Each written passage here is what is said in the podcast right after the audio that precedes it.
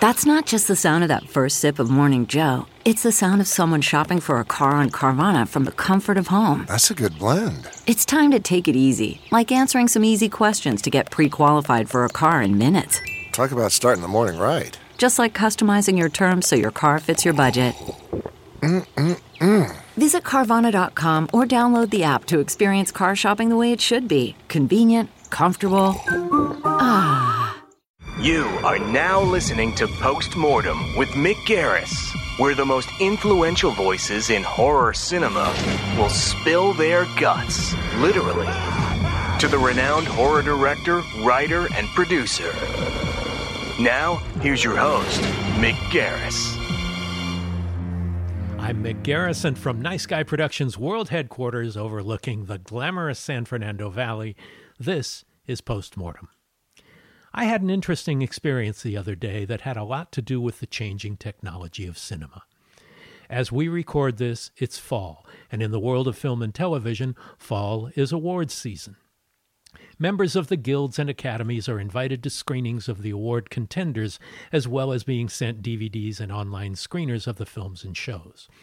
Last week, I went to the Vista Theater in Hollywood, a classic cinema that dates back to the 1920s and occupies the same building where Ed Wood had his office back in the 50s. It's a beautiful historic place and a wonderful atmosphere to see movies. The movie in question was Marriage Story, a film by the very talented writer director Noah Baumbach. Keep in mind that the film was made for Netflix with very limited release in theaters, mostly for Academy Awards consideration.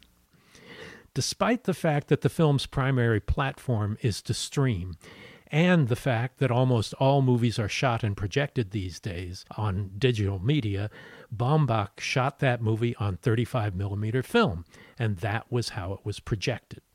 The film began to roll, and there were ugly black scratches that ran vertically all the way through every frame of the movie from beginning to end. It destroyed the whole purpose of the free tickets to the screening to put the best foot forward for the film and its awards chances. It was an annoyance and a distraction to an otherwise very good movie. Technologies evolve, and usually for good reason. I understand filmmakers who were raised on 35 millimeter film and use it to create the greatest art of our film culture. And the masterful filmmakers who insist on using that medium have more than earned the right to do so. But whether the movie is shot on film or digital, when they are projected digitally, they are always in focus, the colors don't change, there is no judder, and they are never, ever scratched. Most of the tools of filmmaking are evolving, and embracing that can help you evolve with it as an artist or as a viewer. Our guest today knows about evolution and revolution in pop culture. As an author as well as a screenwriter since the 90s, working with characters as iconic as Freddy Krueger, Leatherface, and the critters themselves, David J. Schow coined the term splatterpunk and was that horror subgenre's leading light from its inception. We'll learn about his life in literature, film, and television after this. It's 2020 and surfing the web is dead. All the horror news you need is now just one click away. Fangoria.com is your first destination for all the horror news of the day, featuring a constant curation of the Fango team's favorite links from across the internet. You'll also find deep dives and daily thoughts from the biggest names in horror, as well as exclusive access to the Fangoria Vault. Check out fangoria.com for yourself and see the horror right before your eyes. Use promo code POSTMORTEM for 15% off right now. From director Joe Begos comes Fangoria's latest movie, VFW. It's like John Carpenter directed an Expendables movie, except with a lot more mutants, drugs, insanity, and heart. A group of war veterans must defend their local VFW posts and an innocent teen against a deranged drug dealer and his relentless army of punk mutants. The cast includes pretty much anyone who was ever in something you rented at Blockbuster. Stephen Lang, Martin Kove, William Sadler, Fred the Hammer Williamson, George Wendt, and David Patrick Kelly. Now streaming on demand. So get on it. So you were born in Germany, Correct. and so you were a military brat. No, I was not a military brat. I was a German orphan adopted by American parents uh, who were then living in Middlesex, England. My dad was a World War II vet, and there was a, this weird uh, fashion uh, among American servicemen to adopt German orphans. He made three trips to Germany, and they ran out of babies. uh, he he almost adopted twin girls. Wow. And then on the third trip there, he came back with with you know me not knowing what he was getting himself into, and we lived in Middlesex until I was like three years old, and we moved to Fort Worth, Texas. Uh, then we moved to Lexington, Kentucky, and he retired from the Air Force. And then we started moving all over the country. Really? Yeah. I didn't go uh, to the same school with the same class of people from the time I was in the third grade to the time I was a junior in high school. Wow. Do you think that influenced the whole idea of of writing that this is very much a singular task, something that can only be done alone? Well, writing writing is also an isolationist task. Exactly. Uh, That's my and you and you need that you, you need to uh, command those resources when it's just you and at that time a piece of paper Mm-hmm. uh, in a machine uh, and be self-reliant basically Yeah. if uh, uh, there's a more complicated answer in there but i think i know what you're getting you but you're what I'm getting traveling so much, you don't have time, and I don't know how many friends you had in these very uh, transitory places you lived. Well, it was it was interesting because I lived in, I lived for three years in Huntington Beach when I was in grade school, Hmm. and so Huntington Beach was a lot different from Fort Worth, Texas, or Lexington, Kentucky. I know what would mean. guess. Yeah, uh, there was a uh, there was a great. Um, there were these people that lived in the house next door to one of the houses we lived in in Huntington Beach, and they had tie dyed curtains, and they mm. had a zebra striped van parked out in the front, and they had a red light bulb on their back porch, which I thought was the coolest thing ever. No, it was not a cat house. Oh, okay. No, the red no. light district. No, was the red not- light. yeah, it was just okay. the whole colored light bulb Gotcha, thing. yeah. And there was a lady who lived in the cottage behind the house, who was this enormous woman who wore these moo and drove all over Huntington Beach in a golf cart. Oh wow. But here I am, little little shave tail living next door, looking at these weird people living next door and going, they're they're kind of doing whatever they want and they seem to be okay. Yes. That was So- inspirational. Yeah, well, you coming out of a military family, your dad having been part of the military for so long, the opposite, which would seem to be a very structured existence, was it a structured existence? And then you're being exposed no, to this? because because when we were moving around all this time, my dad was largely absent. He was working on the DEW line in the Arctic, the Defense Early Warning Radar line Wow. in the Arctic. He went to uh, a school in Paramus, New Jersey, and uh, and uh, qualified for ITT. Was running the DEW line then, and uh, he was gone except for six weeks out of the year. Wow. And so it was just kind of loose. And my family was this kind of loose commune of total strangers. Really? Uh, my younger brother's my dad's only real child. you were we- adopted as I was infant, adopted. yeah. Uh, we had an older brother who was the youngest son of my dad's second wife. And if we get into this, we're going to be here for three hours. It's going to be hopscotch biology. yeah, but it was like it was everybody. Uh, uh, we had maybe uh, we did not do like family meals at the dinner table stuff like that. Mm-hmm. That was un- unheard of. I would stagger out in the morning, get coffee, and go to high school. So I- you were pretty much a latchkey kid. Yeah, and I and I learned more from watching uh, Sesame Street and Rocky and Bullwinkle every morning than I did from going to high school. So, you know, I I wasn't could cut out. I wasn't cut out for formalized public education. I let's put it think that that's way. probably a good thing. Yes. What other dreams of yours may I crush? now? exactly. Let's we're in the dream crushing business. But um, when did the writing start? I mean, did this start when you were in grade school? Were you doing that? Was uh, did it come later on uh, during high school? Did you write for the school paper? if that I had to pinpoint it, I would say around the transition from junior high to high school. Uh, I don't know how I got the idea into my head, but I thought at the time, you have to remember how long ago this was, and you Yeah. have to consider how ancient we are. I heard that creak. yeah, just a minute. exactly. That was that was my neck. Yeah. Uh, uh, I thought this would might be an honorable profession to do that I could stay at home and I wouldn't have to put on the gray flannel suit hat and go Right. to work and stuff like that. And I could sit here, and if I have this machine, because when my dad came back from the Arctic once, he brought back this magical typewriting machine, a Hermes typewriter, which was very fancy for the time. It disappeared into my room and never came out. Yeah. And so the stuff that I did do for high school, all of a sudden my papers were all typed. And at that point, teachers didn't care. you know, it's like, oh, it's Right. typed, give them an A. Oh, you know, yeah. that, that kind of thing. And uh, I thought this would be a good way to make a living. Now, at that time, there was a series of career booklets Mm-hmm. in high school, and you would take a little test where you would check off boxes, and they would you would get a cumulative score at the end of the at Mm-hmm. the end of the test. And then there was a box of booklets that were numbered according to your score as to what career would be like the the best for you. And I got journalist and librarian. and so I Not too far off. I dipped into the box. There was a booklet for writer, but you took it out of the box and you opened it up and it said pick another booklet. yes, exactly. You know, uh, because it said, well, you know, a working writer makes three thousand dollars a year, Sounds pretty tasty. and this was like in the '60s, you know, Right, and it hasn't changed much, has it? You know, It uh, uh, so, uh, but uh, uh, I hasten to point out at this stage that uh, writing is the only way I have ever made a living. Mm-hmm. With three marginal exceptions that go way back in time, and two of them don't count because they're writing related. okay. and they were what- both jobs working in bookstores. Ah, okay. I also hasten to point out that I was fired from all three of these legitimate jobs.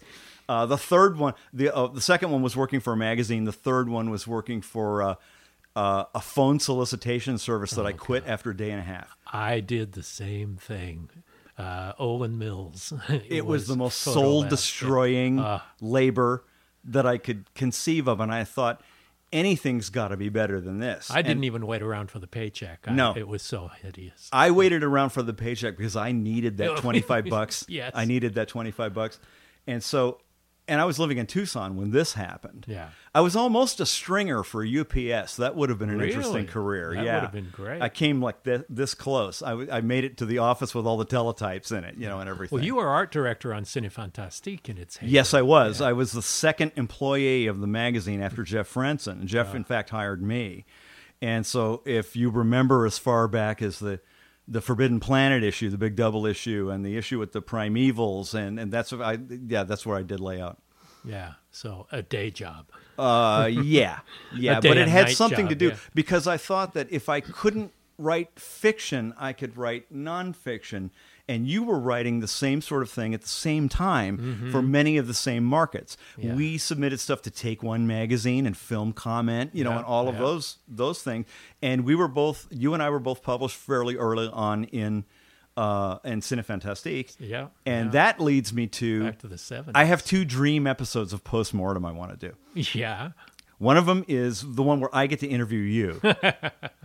and the other one is where you get to interview the boyfriends, girlfriends, significant others, and spouses of the people that you think are really famous. Hmm. Okay. Well, we'll keep those. Think about that. The, Think we'll about keep that, those won't on you? the bucket list. Yeah. But the magazine job, the bookstore job, I, I forgave those in my head because they were tangentially related to writing as a career. Right. And all the time that I wasn't doing those jobs, I was at home typing what I thought were stories. Right. And accumulating rejection slips. This will tell you how long ago this was. And experience. You I got some writers terrific rejection scripts, I uh, yeah, I bet. rejection scripts, Yeah, rejection, rejection- slips. Uh, uh, some of them incredibly encouraging. And when you're starting out like that, and when nobody's giving you money for words that you put on paper, it's like I made this shit up and they paid me. Yeah, that's currency. you know and the first time they do it you're doomed and and uh, the first time it happened to me was i sold an article to uh, the arizona daily star Wow. in tucson Yeah. about how people were kind of insane to sit around sunbathing all day because it could be bad for your skin yeah. and what i did not realize was that this gave the arizona daily star weekend section an excuse to print two entire pages of women in bikinis yes. The ulterior motive. so i got my byline in color ink mick Yay. color ink. You know? Wow. And and then I I sent it to the paper and they sent me I was expecting a rejection slip and a, an envelope plops in the mailbox. Open it up, and a check for like fifty bucks fell out. A And it was like, windfall. Wait a minute, and that was kind of the do or die stage, the publisher perish stage, if you will. If I can't get people to pay me for this, I'm just going to die. And that broke that streak. Yeah, within six months, I sold my first fiction Yeah. to the first market I submitted it to. Was that Galileo? That was Galileo magazine. they bought a novelette from me Yeah. for a staggering two hundred and twenty-five dollars. Well, a novelette is a pretty major first time sale. Well, the too. le- well, the letter that I got back from on, on Galileo was, "We love this story and we want to publish it." Next line: If you could very, very, very carefully cut about four thousand words out of it, oh wow. okay. Well, so that's that. the devil's deal that you do with writing. You know, it's always you can have what you want, but you have to play that ball. Well, you spent years writing fiction uh, before getting into the writing of screen uh, screenplays and teleplays. So, tell me where the love of words first came from, and then when you decided you wanted to write for the screen. I didn't. I thought that if I could get published, here's how close I would come to the movies. This was my estimate of how close I could come to the movie biz. Because I knew that they bought books and made movies out of them. Mm-hmm. And I thought if I wrote a book that somebody maybe bought, that would be the way in. Turns out that's not the way it happened at all. yes. It's like, now where does this come from? It comes from a love of reading Right. uh, uh, uh, there are we are seeing readers drop all around us. You know, uh, it is difficult to even have conversations with people who have they're read the same things because there are so many things to read, and now- so many people not reading any. and so many people not reading anyway. So how do you start that that conversation? And it was like I want to do that. I read science fiction writers. I read I read Edgar Allan Poe. I read Lovecraft. I read Harlan Ellison. I read Theodore Sturgeon. I read Robert Silverberg. I read Vonnegut. Uh, uh, I you know I went through what to me were the classics like the the Salinger books, Catch Twenty Two, those kind of things. Oh yeah. You know, So many people within the genre restrict themselves to the genre and miss so much great work, whether it's books or film or and television. and they also waste a lot of their time reading chum. yes, in the name of loyalty to the genre. You Right. know what I mean? It's hard enough. Let's talk about horror books. It's hard enough to find a good one. Yeah. And I just read a spectacular one. What is it? That is decades old. Ah, okay. I had never I had never read it before. Which is Anne River Siddon's The House Next Door, possibly the best haunted house novel ever written. wow. Okay, At least up there with Shirley Jackson. okay, that's on my list. Because the house is brand new. Excellent. And what I love about that book is the structure of it. And if you read it, you'll see what I'm talking about. I will. I promise. But we could talk about books all day here. Well, We- we have an hour to talk about all kinds of Okay, media. So, okay, But so- I, uh, you know, you established yourself as a fiction author, and you attained special renown, coining the term splatterpunk and creating a movement of extremely um, graphic horror uh, fiction, and I got my first commission for a story for the book Silver Scream, which is considered the ultimate splatterpunk collection.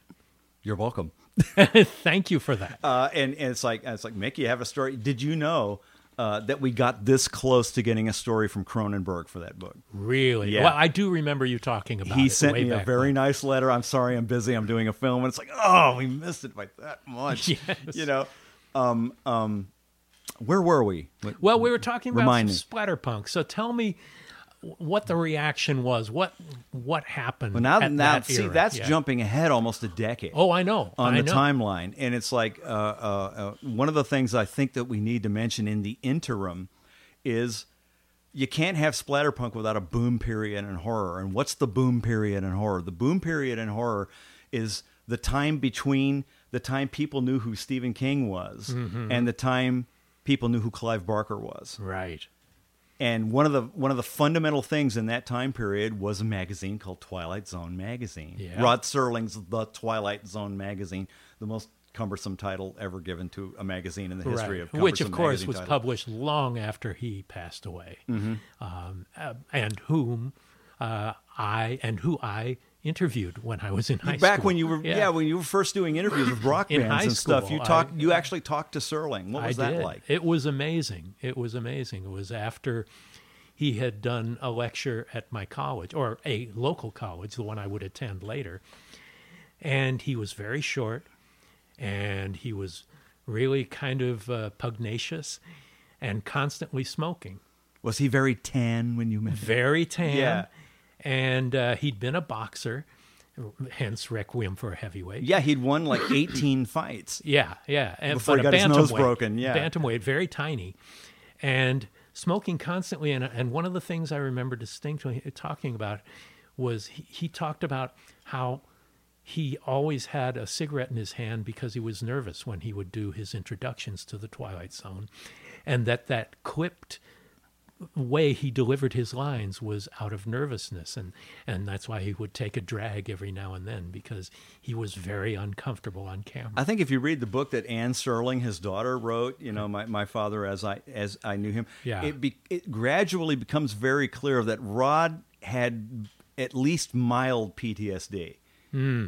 uh, because he was one of those guys who was constantly surging onto the next thing. Right. and couldn't sit still and had to keep moving and had to keep you know like my dad like a chain smoker you know one of those world war ii guys. Mm-hmm. and uh, and uh, but in that period that we're talking about you have the twilight zone magazine and the twilight zone magazine was a product of an invisible uh, benefactor to the field that a lot of people don't know but some people do know his name and that's kirby mccauley Right. kirby was like the super agent of steve king and peter straub and all the kirby edited the dark forces that Mm-hmm. seminal scary and and he filled it full of his clients. Right.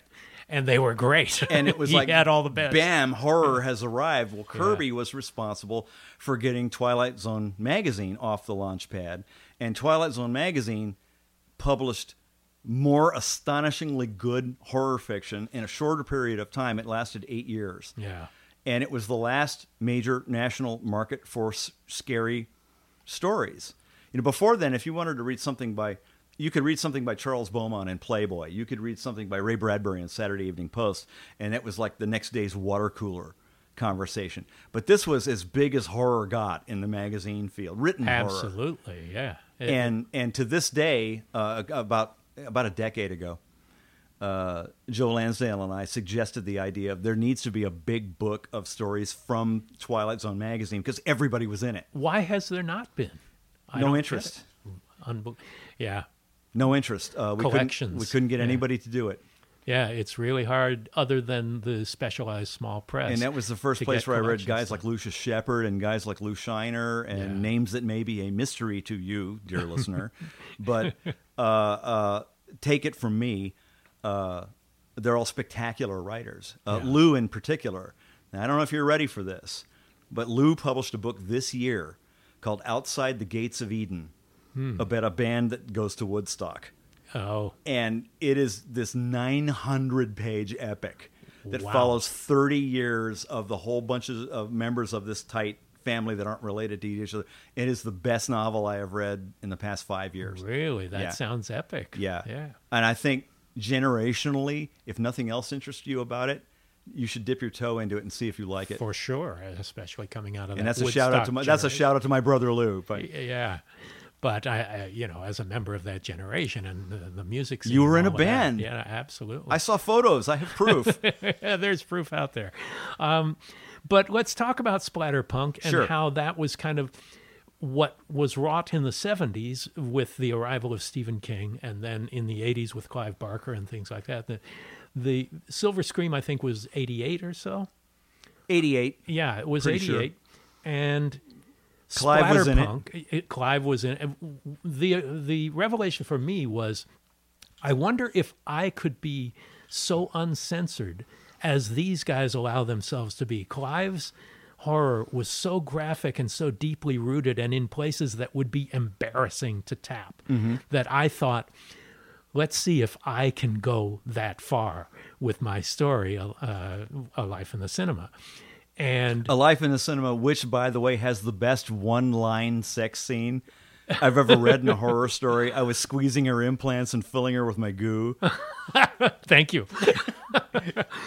um, but I decided to just go for broke and just be completely uncensored and unencumbered. So when you're writing that story now, do you feel of do you feel uh, did you get a feeling of trespass, like you were crossing a boundary or something? I was Oh, like, oh, do I dare do this? Completely, I did. And then when the book came out, I found it was the most extreme. It went places none of these really, really adventurous splatterpunk folks like yourself yeah, and they thought Lansdale they were punky. They thought they were splattery. They thought they were punky. Oh yeah, with the mutant baby sex, The mutant baby, mutant was- shit-eating baby.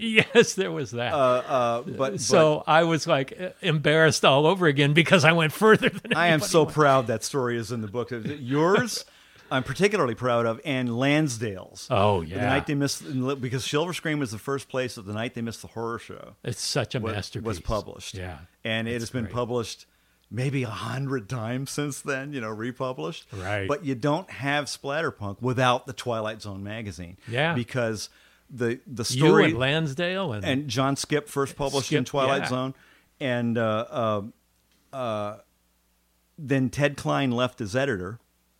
And Ted, in fact, was the first guy. We used to talk on the phone a lot, and Ted and I were talking on the phone one day. And every t- every so often, I would have these revelatory conversations with him. And one of them was, Ted goes, uh, "Dave, have you ever heard of this guy named Clive Barker?" and a week later, he sent me uh, the British paperbacks of Books of Blood. Yes. They all showed up in the mail, and I thought, "Oh man, we're all going to have to up our game." They are it, masterpieces. it was a knockout. It was a knockout, and the Damnation Game was a knockout. His a first novel. fantastic, fantastic novel. Um, so the the thing that kind of made Clive in this country, if not around the world, was a quote from Stephen King that was on those books of blood. Yeah, because I've seen the future of horror, and it's Clive Barker. His yeah. name is Clive Barker, yeah. And so Actually, Ber- actually, Berkley Books called up Steve and said and told him the way Steve tells it. Uh, he, he said, he said, "Can we say you said this?" And he said, Really? yeah, exactly." wow, It's like the actual quote is like a paraphrase of whatever it was he said at some Ah. uh, speech or something. But Ted left as editor, and Tappan King came in as editor, who was the husband of Beth Meacham, who was an editor at Tor Books at the time. Mm-hmm. And uh, Tappan loved the idea of a movement in horror, and it was just good timing. We had a lot of photo ops, Mm-hmm. and all of a sudden, all the guys in black leather. all, all the guys in black leather, and then all of a sudden, everybody else in horror hated us, and we had ruined horror for everybody. Yes, because it wasn't elevated. It wasn't wearing the little tassel loafers, and it yes, wasn't. it about- wasn't in the Carpathian Well, Mountains. I like to say, uh, you know, they like to say that that uh, that you know, like uh, Steve took horror and put it in suburbia, and I like to say Splatterpunk took horror and put it back in the gutter where it belongs. So, how would you describe splatterpunk in a sentence or two? only only in terms of uh, I would first describe it as a publicity stunt. I would second describe it as just uh, exactly the way you describe your story is like push it to an extreme, write what makes you uncomfortable. Yeah. If there's one thing that I think the world could use less of in the field of scary stories, and people are going to hate me for this, horror comedy. We don't need so much of it. Oh, so many of them are neither funny nor scary, And they just try to remake Evil Dead 2 over and over again. or spoof other horror films. Now, Robert Bloch said humor and horror are opposite sides of the same coin. I Right. get that. True. Because that's the same tension release structures. But does everything have to be funny and family friendly? Yeah, no. PG thirteen horror comedy. No, yeah. no, because one of the most disturbing movies ever I ever saw was uh, uh, uh, still one of my favorite horror films to this day. Although it's not supernatural horror, Mm-hmm. is uh, Tras el Cristal in a glass cage. Oh, right. You know. Mm-hmm. But if you want my if you want my nominee for something a, a, a little more recent vintage that hits all the right marks, uh, I'll go to my go-to uh, Brad Anderson Session Nine. Ah, fantastic. Yeah. And I would go to Dead Ringers, Cronenberg's Dead Ringers. Completely well, not supernatural have you seen have all. you seen Antiviral? I have, yes. It's kind of like Thirst in a way. I haven't seen it yet. I'm dying to see it. Oh, okay, cool. Uh, and and yeah, and everything Cronenberg did. Yeah. But when you and I first met, you were so high on Cronenberg that I Yeah. absorbed. Every, I had chicken a la Cronenberg at your house. That's right. Yeah. When I was working in publicity at Avco Embassy. I used to I used to hang out with uh, when Mick was working on the the lot at Universal. I used to show up at least once a week to try to get lunch or something. And uh, Mick and I invented a thing called the Universal Studios Tour Tram Dodge. Yes.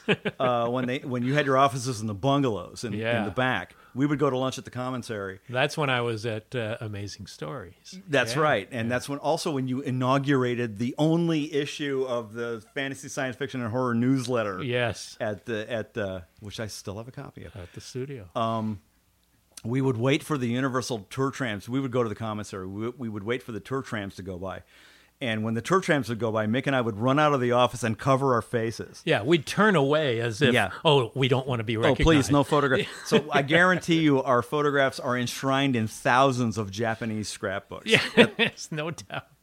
Well, let's go into movies. Let's, uh, you know, probably in Did movies, we choke off the other topic, or did we no, just abandon no, it? it's just we've got an hour to fill, and Oh, uh, oh, we'll- we'll go all over the place, and Okay. and we don't have to go in order either. But oh, um, good. what in film you're probably best known as writing The Crow. And how, Agreed. how did that come Which about? we just had the 25, 25th anniversary That's of. right. At the, it's uh, yeah, at '94. the Sleepy Hollow Film Festival in Sleepy Hollow, New York. Wow, how was that? Spectacular. It sounds like it. So, so tell me about how that all came together. And we all know the tragedy of Brandon Lee, and you were there at the time. Oh yeah, Brandon's a friend. As I think of, I think of him uh, every day. We had the worst thing that could possibly happen to you on the set of a movie happen to us. Yeah, You know, you and I have friends. Ask them. You know, this, you know, it doesn't happen that often. When it happens, it's you know, It's- it- it's it's dire. But uh, like I said to uh, uh, uh, Proyas, the director, we we had a uh, an opportunity to put Brandon in the ground and the film, or we had an, an opportunity to resurrect the film and have it stand as some kind of legacy. Ultimately, two of the actors talked Alex into finishing the film because he wanted to shit can it, really. and Yeah. uh, it kept completely it got that- understandable. That, close to never coming out at all. That's so painful. And then look at the, you know, look at the following that Yeah. that has that has grown. well, tell me about how it came about. And, Why and am I writing The Crow? Uh, Well, how the project came to be from the uh, graphic novel stuff and the like, but how you became involved in it and what the evolution was from your typewriter, keyboard, whatever you worked on 25 years ago, to Mm-hmm. It a manual typewriter. Yeah, that's Yeah. what I thought. Yeah. Uh, well, we have to step back one step earlier. How did I start writing scripts? Well, there's that. You know, it's like because you don't get considered to write the crow unless you have some kind of kind of credibility. Right. And it's directly related to the printed fiction. In the most unlikely scenario you could ever possibly imagine, when people are talking to you and they say, "So, Mick, have you got any advice on how I can break into script writing and avoid doing all the work?" And you know, Yeah. because I already know I'm a genius. You know, Yes. is that kind of thing. Um, Mike DeLuca at New Line was a fan of my fiction. Ah. And he called me up one day and he said, "Hey, you want to come over here and write a Freddy movie for us?" Right. You know, and uh, uh, and I said, uh, "Sure." And uh, I wrote a treatment. This was when this was this this for the movie that eventually became Nightmare on Elm Street Part Five, Right. The Dream Child. Right. And uh, uh, I wrote a two-page treatment called "Freddy Rules," and uh, they said, "We like this treatment. We want you to write this movie. We want to hire you. Uh, go across the hall and give them your social security number. Oh, and one more thing, uh, we need to see a screenplay you've written." and I was the only schmuck in Hollywood without a script in his back pocket. Right, right. This, despite the fact that earlier you and I sat in your house uh, or your your the apartment before the Camarillo house. Right. We sat in your apartment and we plotted to write scripts. I remember Yeah. this because you were going to write a script called Fear Itself. Yep. And I was going to write a script called Life of the Party. Right. And Oh, I uh, remember very which I well. never wrote that script. And if I had, I probably would have gotten Nightmare Five. Right. And So- I wrote Fear Itself, which never got made, but I used the title for the reboot of, The- of Masters, of Horror, that yeah. went into the toilet. Yeah, well, not your fault. no. and and uh, so we in defeat, we go back to the New Line office, and I go, "What are we going to do now?" And, and Mike said, "Stop me when you've heard this one." Mike said, "Well, we got to get you on Freddy's Nightmares." Mm-hmm. and so The we- show that I directed the second episode after Tobe directed the Killer. Instinct. Yeah, Killer Instinct. and and uh, so here we troop out to this dire studio out in Sun Valley, which was next to this depressing little bar called the Web, mm-hmm. where DeLuca and I shot a lot it of was pool. Webb. Yeah, it was Yeah. Webb Avenue. Yeah, that's it.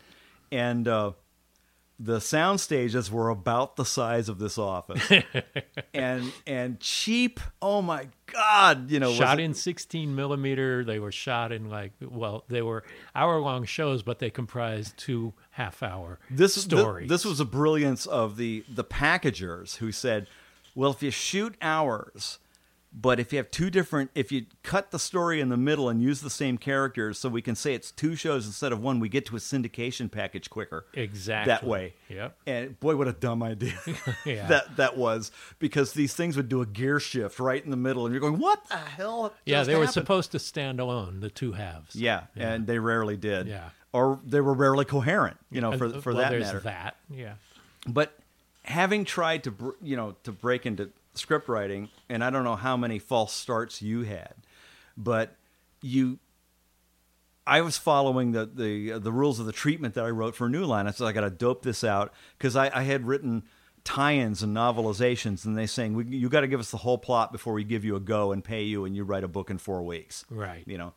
Um, and I said, no, I got to dope this plot out. And, and uh, uh, uh, Jeff uh, Freilich, the producer, Yes. uh, would say, mm, that's too close to one we have already. Right. Shit, yeah, I just wasted another night. yes. Uh, that one's not, yeah, that's good, but no, that, nothing like that. And it always, you work your ass off, and it always boils down to uh, you're sitting on the sofa in the producer's office. You're sitting where you're sitting, and I'm sitting on the sofa, and I'm saying, "Say, Jeff, what if uh, there was this goth chick and Freddie was her dream date?" and he goes, "Write it." Go for it. And you were lucky enough to do one that Freddie was in it. Yeah, I had a Freddie show. Yeah. uh, I had a Freddy uh, episode, uh, and subsequently, uh, as a result of this, I wrote the last show of the first season, which was called Safe Sex. And believe me, folks, you don't need to see it; it's incoherent. uh, uh, but um, January 1989, uh, within uh, the day that I delivered that script, within 24 hours of me handing them that script and proving that I could write in the script form, they hired me to do Leatherface, which was their next horror movie. Right. So my first TV script and my first feature script not only got bought but produced Right. At New Line. at New Yeah. Line, and we did uh, the Chainsaw movie that was so censored, it was delayed. It missed its premiere window because it was so grotesquely violent that they cut it to death. And we did the Freddy's Nightmares episode that was so sexual they had to cut eight minutes out of it. Wow. Well, I remember mine uh, was edited by the local Channel 9 station uh, when they ran it. They edited it, and They violated. allowed to do that. Yeah, they did it in violation of the in they weren't supposed violation of the it. DGA rules and everything else. And when they reran it, they had to do it that way. But um, you know, the the whole Freddy uh, Freddy's Nightmare show was about pushing buttons and being rude and being funny and all that. and So, just having an yeah. excuse to see Freddy on TV. Yeah, Yeah. exactly. So we're chugging away at this, and and now I'm taking meetings and seeing people. I remember uh, I had to account for myself by getting an agent, and I re- I met you and Richard Christian Matheson in a restaurant on Melrose, Hmm. where you pitched me at your agent at CAA. John Levin Then. at the time. Yeah, That's right. And uh, so this is all chugging along, and I get a call from a guy. Uh, do you remember Mark Ordesky? sure. You remember Mark's first wife, Jill? No. Okay. Jill was the assistant to a guy named Cotty Chubb, Oh, producer named yes. Cotty Chubb. Yes, who I worked for doing the Mummy at Universal. That's for Yeah. the for Jim Jacks Jim Jackson, Yeah. Cotty Chubbs, and uh, Sean J- Daniel. Sean Daniel. Yeah, yeah. Uh, and uh, um, she suggested me to Cotty because Here's a bunch of names that nobody out there has any connection these are names but you'll see in the credits of the of the Of Mummy lots of- movie from yeah. like twenty, literally twenty years Yeah, ago. the Brendan Fraser. uh, uh, um, she suggested me to Cotty because they wanted to make a movie with uh, Penelope Spheeris called Deadly Metal. about a heavy metal band that eats its groupies, And you had written a book called Kill Riff, Right. which was a rock and roll horror novel. Which was about a guy knocking off the members of a heavy, heavy metal band. There you go. Uh, my first published novel. yeah. And uh, so I went for the meeting with Cotty. We had this great meeting with Penelope, and we said we're going to do the film. We're we're going to start the film. We're going to make it look like a fake installment of Decline of Western Civilization, but it's actually a fictional story. Uh, so you fool it with a fake. Uh, You start with the light bulb and the guy talking. yeah. Yeah. you pretend like it's a documentary, and it never came to pass. Uh, but Hmm. What a shock. But Cotty thought of me when he moved over to Pressman, and uh, John Shirley had written the first script from For the Crow based on the James O'Barr comic book, which was incomplete at that time. Hmm. We only had three issues and a set of incomplete pencils on the last two. And uh, Ed decided uh, they wanted to use another writer. Uh, Cotty called me, and then for the next two years, I wrote that movie wow. uh, in close concert with Alex Proyas, in close concert with Brandon. Uh, And and how about O'Barr? Was he involved during the? he was not involved in writing the script. Okay. No, he was just involved in, in, in licensing, and he came out while we were while we were shooting. And in fact, if you look real quick in the movie, you can see uh, uh, you can see James running off with a TV after the pawn shop is being looted. Yeah. uh, uh, in the movie, but we worked on it literally from mid to late '91 through uh, January '93, which is when prep started in uh, North Carolina. And I was there from the beginning of prep through the entire. I was I was in North Carolina for 104 days. Yeah, you were on set every day. Yeah. all day, every day, which is rare for a screenwriter to have that opportunity. And of course, if that kind of thing happens to you, then what's the next thing that happens to you? You expect that's going to happen on every project you work on. And you're right? barred from the set. Yeah, right. Get out of here. Yeah.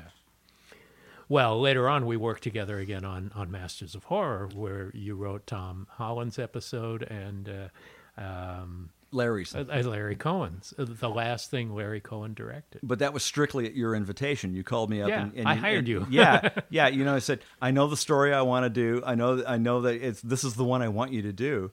Uh, and uh, boy, that show came out good.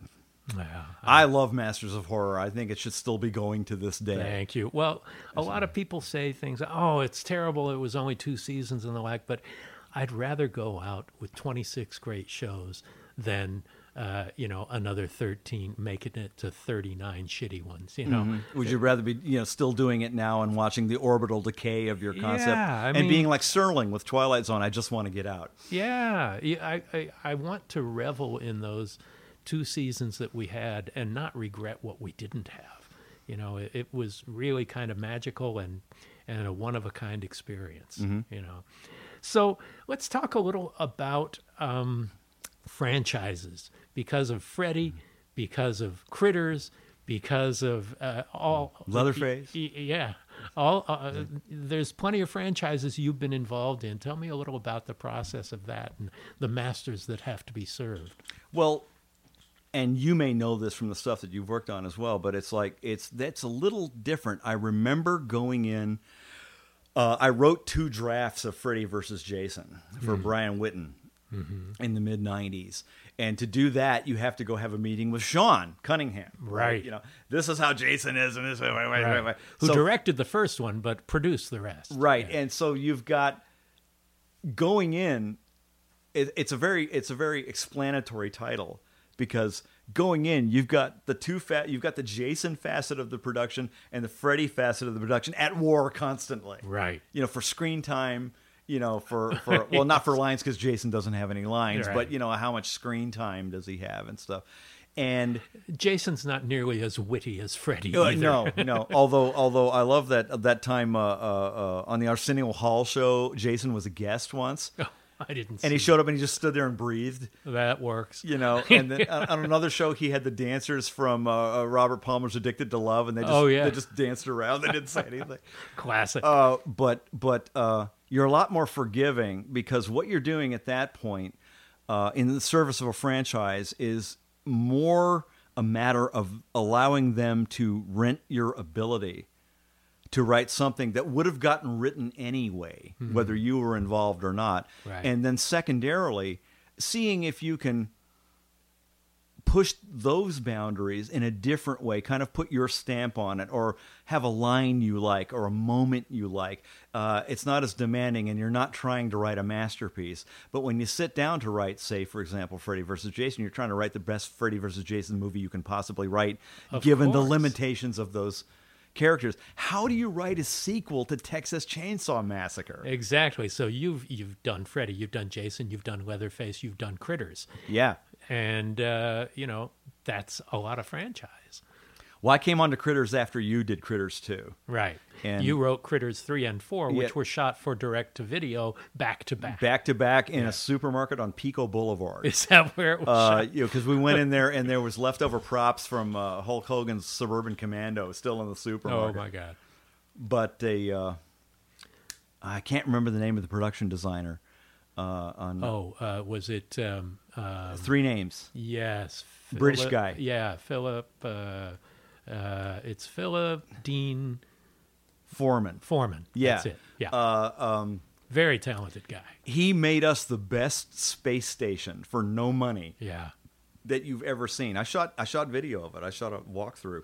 Well, he built us the town of Grover's Bend for Yeah. Critters too, with nothing. I went out there. I watched you shoot, shoot some of that movie. That's where I met Barry Corbin. Was on that on that Oh, on that the, set. The late, uh, not late, the, the great. now, who Barry was Corbin. the murderer that was at large while you were shooting Critters Two? Because nobody wanted to take the highway out to that set. Oh, I don't remember. it was Golden that. State or I five or Oh, something. really? Is the It I was five the killer? I-5 yeah, killer? the I five Really? killer was still at large when you were shooting. I don't remember that because I had to go out there every day. Well, you had other things to think yeah, about. I was preoccupied. But um, in the case of uh, uh, in the case of Leatherface, I made the mistake of a. I said, you know, we we got to we got to bow at the altar of of uh, Tobe here, and I want to write something really, if not serious, as horrible as it can possibly be. Right, right. And it got a little compromised, and, Yeah. and I never didn't learn my lesson because I got hired again to write uh, Chainsaw: The Beginning uh, Oh, for yes. for Michael Bay, you know, for Platinum Dunes. Yeah. And I thought this one is going to be the balls out chainsaw movie of all time, and it's based on how a slaughterhouse works.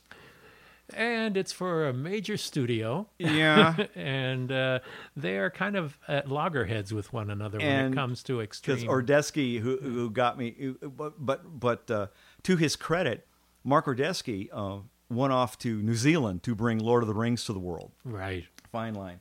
So I don't hear from Mark for like eight years. Hmm. And finally, Lord of the Rings is done. He comes back, the phone, phone rings. It's Mark, and he goes, "Okay, so where were we?"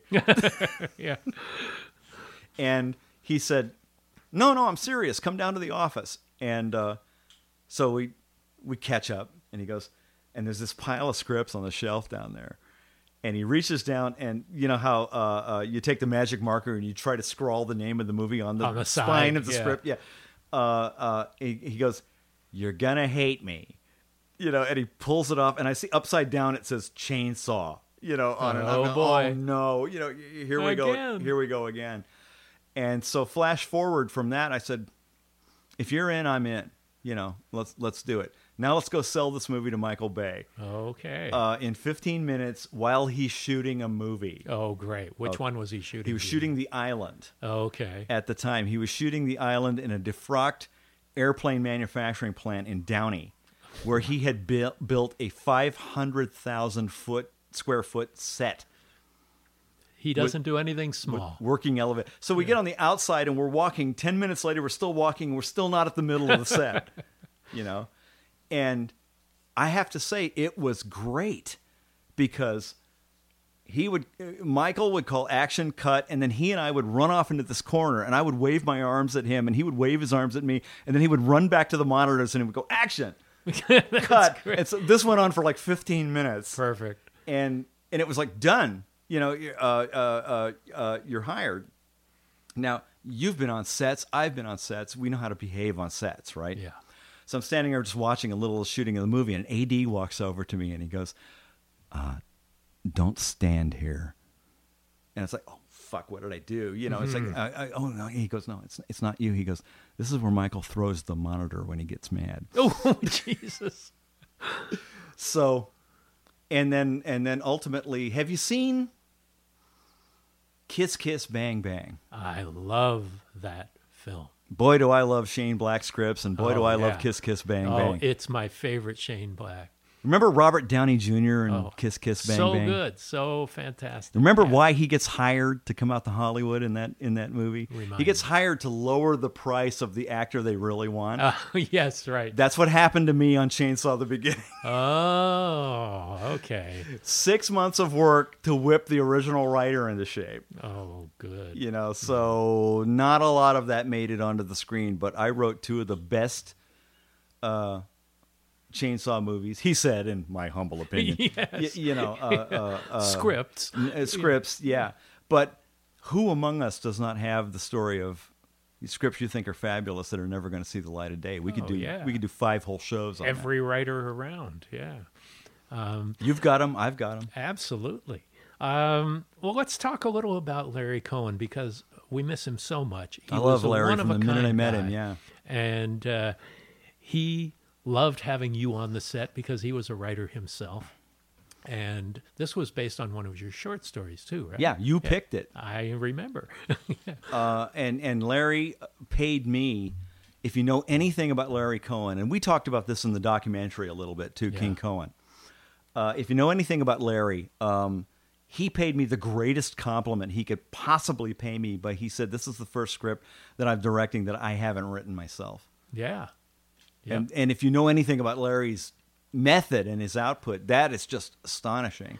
It is. And He's the guy and the so guy was just he was independent film school in a can. All you have to do is follow him around. He'd never worked with a union crew type situation before either. He was always his own boss. He was writer, Yeah. producer, director. I mean, he'd worked in early days, golden years of television in the 60s with the Defenders and the like. But he was such a unique guy, and he did such an amazing job. He had a great script to work with. Um, I'll tell you, my last days of Larry Cohen, um, we had put together a Masters of Horror dinner because he kept asking for one. I had known that he was dying. He wouldn't tell anybody else. He let me know. He said he really was hoping to have a, another Masters dinner, and I put one together. It was a little too late. Two days before the dinner, um, it was clear that he was ill, too ill to go, and he was planning to all week. Bill Malone and I went to visit him at his house, and we went into his bedroom, and he was in in bed, and he was lying on his side. He lifted his head up and went, "Goodbye," and waved goodbye, and then collapsed on the bed, and then started laughing because Oh he was fucking with us. he died the next day. Oh, And he was such an amazing guy. That is such a Larry guy. thing. It's so completely Larry Cohen. Yeah.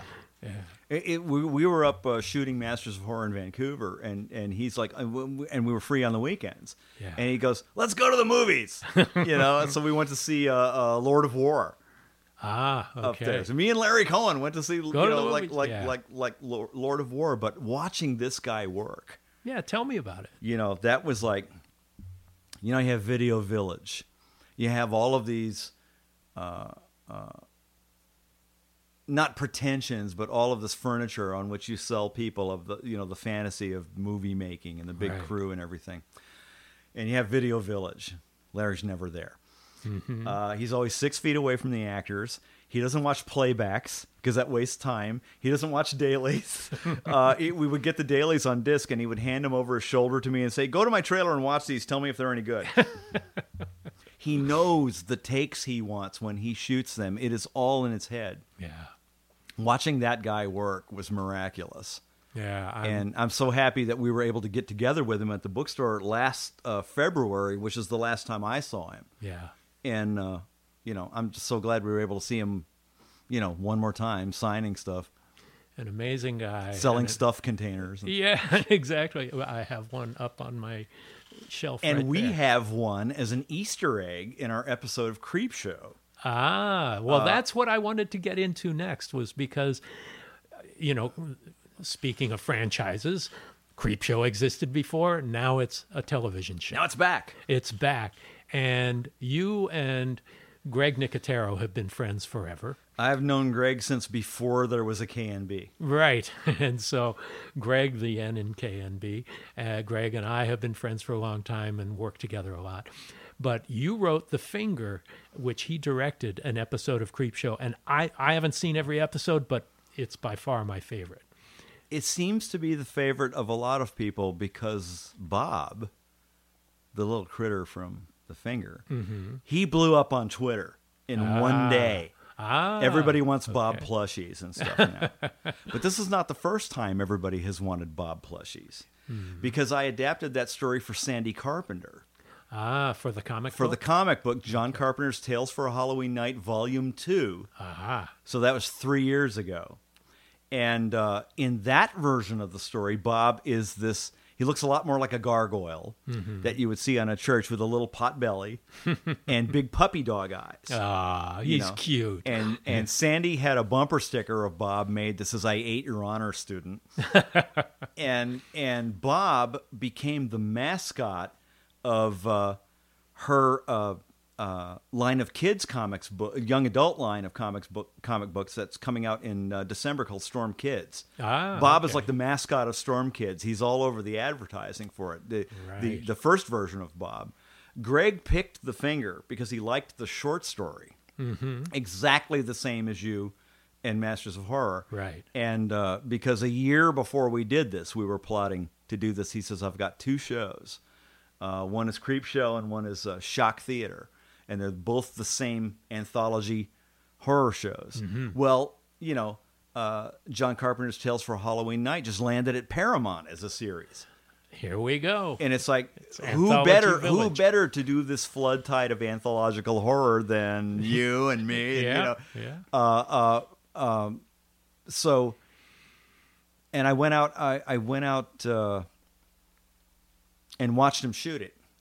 Mm-hmm. And uh, Now, similar circumstances to Freddy's Nightmares in that they're doing two episodes per show. Mm-hmm. Um, they weren't shot that way, but uh, they were shot as individuals, but coupled Yeah. together. yeah, But on a very limited budget, and they're like three and a half day shoots. an almost non-existent budget and a three and a half day shoot is exactly the same amount of time they took to make an episode of the original Twilight Zone. right. Okay. Which, hard to imagine. Okay. It's These are a little se- more effects it's heavy, A, it's a seven day shoot, but you but at the helm of the ship you have an effects master. Right. You know, uh, and never have I seen Greg happier than when he was on the set of uh, Creep Show and he had the gloves on his hands and he was like, "Put more slime on this, put more blood on this." That's what he's really there for. You know what I mean? And of course, most po- people know of Greg Nicotero because he's the producer and lead director on The Walking Dead. Mm-hmm. And uh, so this is his baby this time entirely. Well, it's also remember we're talking about how much uh, Larry meant to us, and Creep Show is Greg's love letter to George. Yeah, to George Romero. and and because I remember sending him this message saying, you know, it's like George would be proud, you know, that that kind of thing, and he mm-hmm. really would, he really would, because here's what I like about Creepshow, here's what I like about Masters of Horror, it's like you may not like all of these episodes, but the menu is varied. Why? Because scary stories, horror is not just one flavor. That'd be like a Baskin Robbins with one flavor of ice cream. Yeah, it was my philosophy behind Masters of Horror. Take great filmmakers and let them do what they do. Make them individuals, you know, uh, embrace their uniqueness and their individuality. And you can see echoes of that in Creepshow because John Harrison directed one, Tom Savini directed one, Yeah. Rob Schrab uh, uh, uh, directed one, and you may not, like I said, you may not like all of them, but you couldn't hope for a more varied palette. Yeah, that's the, point. You know, Nightmare Cinema, same thing. You got a black A- and abso- white one. You got a horror comedy, a really scary, funny horror comedy. I You've love got- I love yeah. the uh, the black and white segment of uh, Nightmare Cinema, which was David Slade, I Yeah, believe, yeah. who also directed Metalhead yes for Black Mirror. Right, the black and white one. And that's why he shot his episode in black and white for Nightmare Cinema because he loved shooting in Now, didn't he claim that his equipment couldn't shoot color or something like that? He did. He Was that said- true? Uh, actually, I, I'd never heard of a camera that only shot black and white Me before. neither, yeah. But apparently it is true. And he shot it that way. And we didn't tell the other producers that I didn't tell them it was in black and white in case they would have an objection to it until it was too late. And David saying the camera only shot in black and white made it even easier to keep the subterfuge. You just presented to him as a fait accompli. Well, we that- did. Yeah, that's, that's it's how it is. exactly what we did. That's how it is. Yeah. And it worked out. So, the difference between writing fiction and screen material. Tell me uh, what that is to you. Basically the only real difference is kind of in the margins.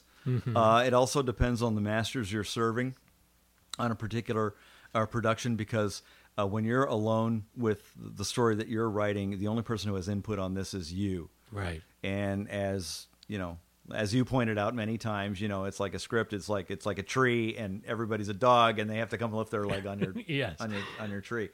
Turn it yellow. if you accept that as part of the operative discipline, you know, you don't get offended unless something really outrageous happens. Right, You know what I mean? Uh, on the other hand, if you have something that you've completely fabricated yourself, you're shoving it out there in the world, asking people to trust that you can fulfill their expectation of your being able to tell a really good story. And they'll put millions of dollars into turning it into a movie or a TV show. And they'll cut out all the good parts. yes. But th- for me, there's a, a difference too in that a film script is a blueprint. You know, all of the the internal machinations that go on in fiction, where you're writing about a character's thoughts, his surroundings, all of those things that you weave in words are done in pictures, and you can get lost in that in the writing of a screenplay. It can be too literary to work as a good screenplay sometimes I've seen. but I'll also cheat uh, when I'll do a screenplay because I'm aware that nobody wants to read three lines of character description. What they want to read is 20s blonde attractive. yeah, there you go. Okay. But what you do, if you have any kind of a, uh connection or relationship with the production beyond the writing of the script, what you do, what I do, is I write character sheets for the actors. Mm-hmm. This is where they were born. This is where they grew up. This is why they have this attitude and stuff. You could not ever possibly put that into a script, Right. But you can supply it to uh, the actors on the down low. And you also, uh, one reason uh, fiction writers can often become good screenplay writers is they know how to entertain with words. You can find know, the best adjective, for Right, and you don't over describe. You don't do the director's job of filling in all the atmosphere and and all the motivations and and everything. But you lay the groundwork, but you make it something you want to turn the page to continue reading. Mm-hmm. And you Because if I- it's just flat description, you just drop that script. we have seen pages. scripts change Oh, yeah. uh, in our lifetimes too because now they're saying what are you putting camera directions in here for Yeah. that's what the director does Yep. i'm just i just said high angle that's it you know, you know, it's like because because you're making a point by putting the the omniscient that point yeah, of view some of those things are important and should there be in there. and and it's like but there's no limit to how much of it you could put in a script Mm-hmm. if you wanted to but then you would wind up with the equivalent of a screenplay that the flip side of every page has got camera blocking you know- you know, Uh, exactly. it. yeah. so so have you ever been interested in directing? that's really weird because i'm one of the few post-mortem guests that's not a director It's true, but we've had we are an endangered species oh, We have oh name two. Neil Gaiman. Oh, him yeah, um, some of the actors who've been on Henry Thomas. oh excellent Yeah, yeah. well you have a relationship with henry thomas it goes all the way back to psycho 4 yeah, when he was eighteen. probably even before, even before that But we're also expanding. We, it's not just about directors, but um, everybody in the process. Uh, They're all important. I love the process of making movies. I love being on sets. I'll be the first person there and the last person to leave.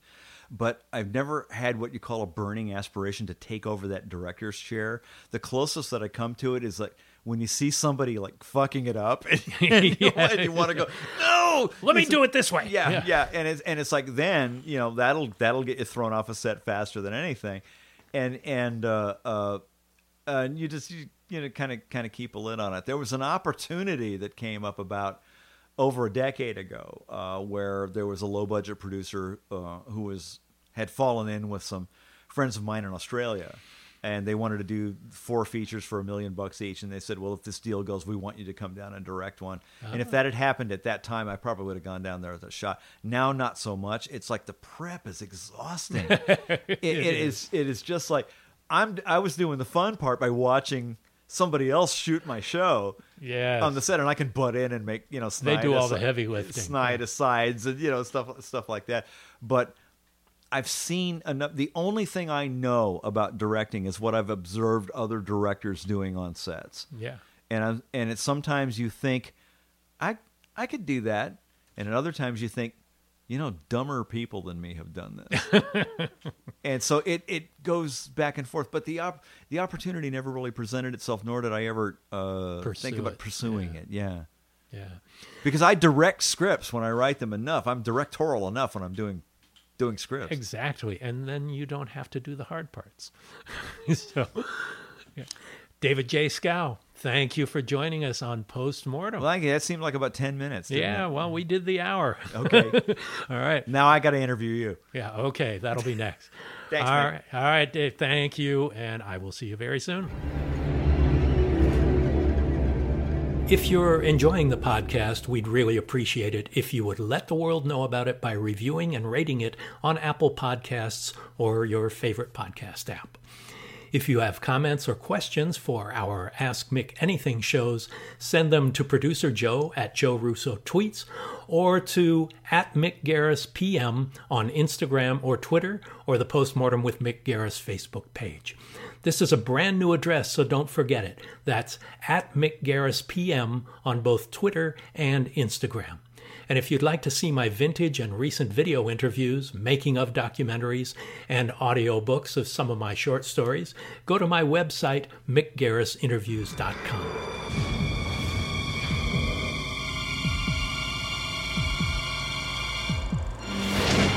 Thanks for listening to Postmortem with Mick Garris.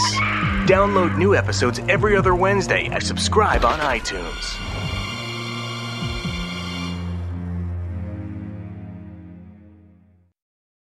Calling all coffee drinkers. If you've been trying to enhance your daily coffee routine, then Quest has got your back with their brand new iced coffees. Now available in two delightfully delicious flavors that'll be sure to add an extra pep in your step vanilla latte and mocha latte. Quest has been on a mission to help fuel you with protein forward foods you'll love. Each bottle of Quest iced coffee is packed with 200 milligrams of caffeine, the same amount as two cups of regular coffee, plus 10 grams of protein per serving to help you supercharge your day. And did I mention that they only contain one gram of sugar? It might just be time to cheat on your iced coffee with iced coffee. Find Quest iced coffees on Amazon.com slash. That's Amazon.com slash.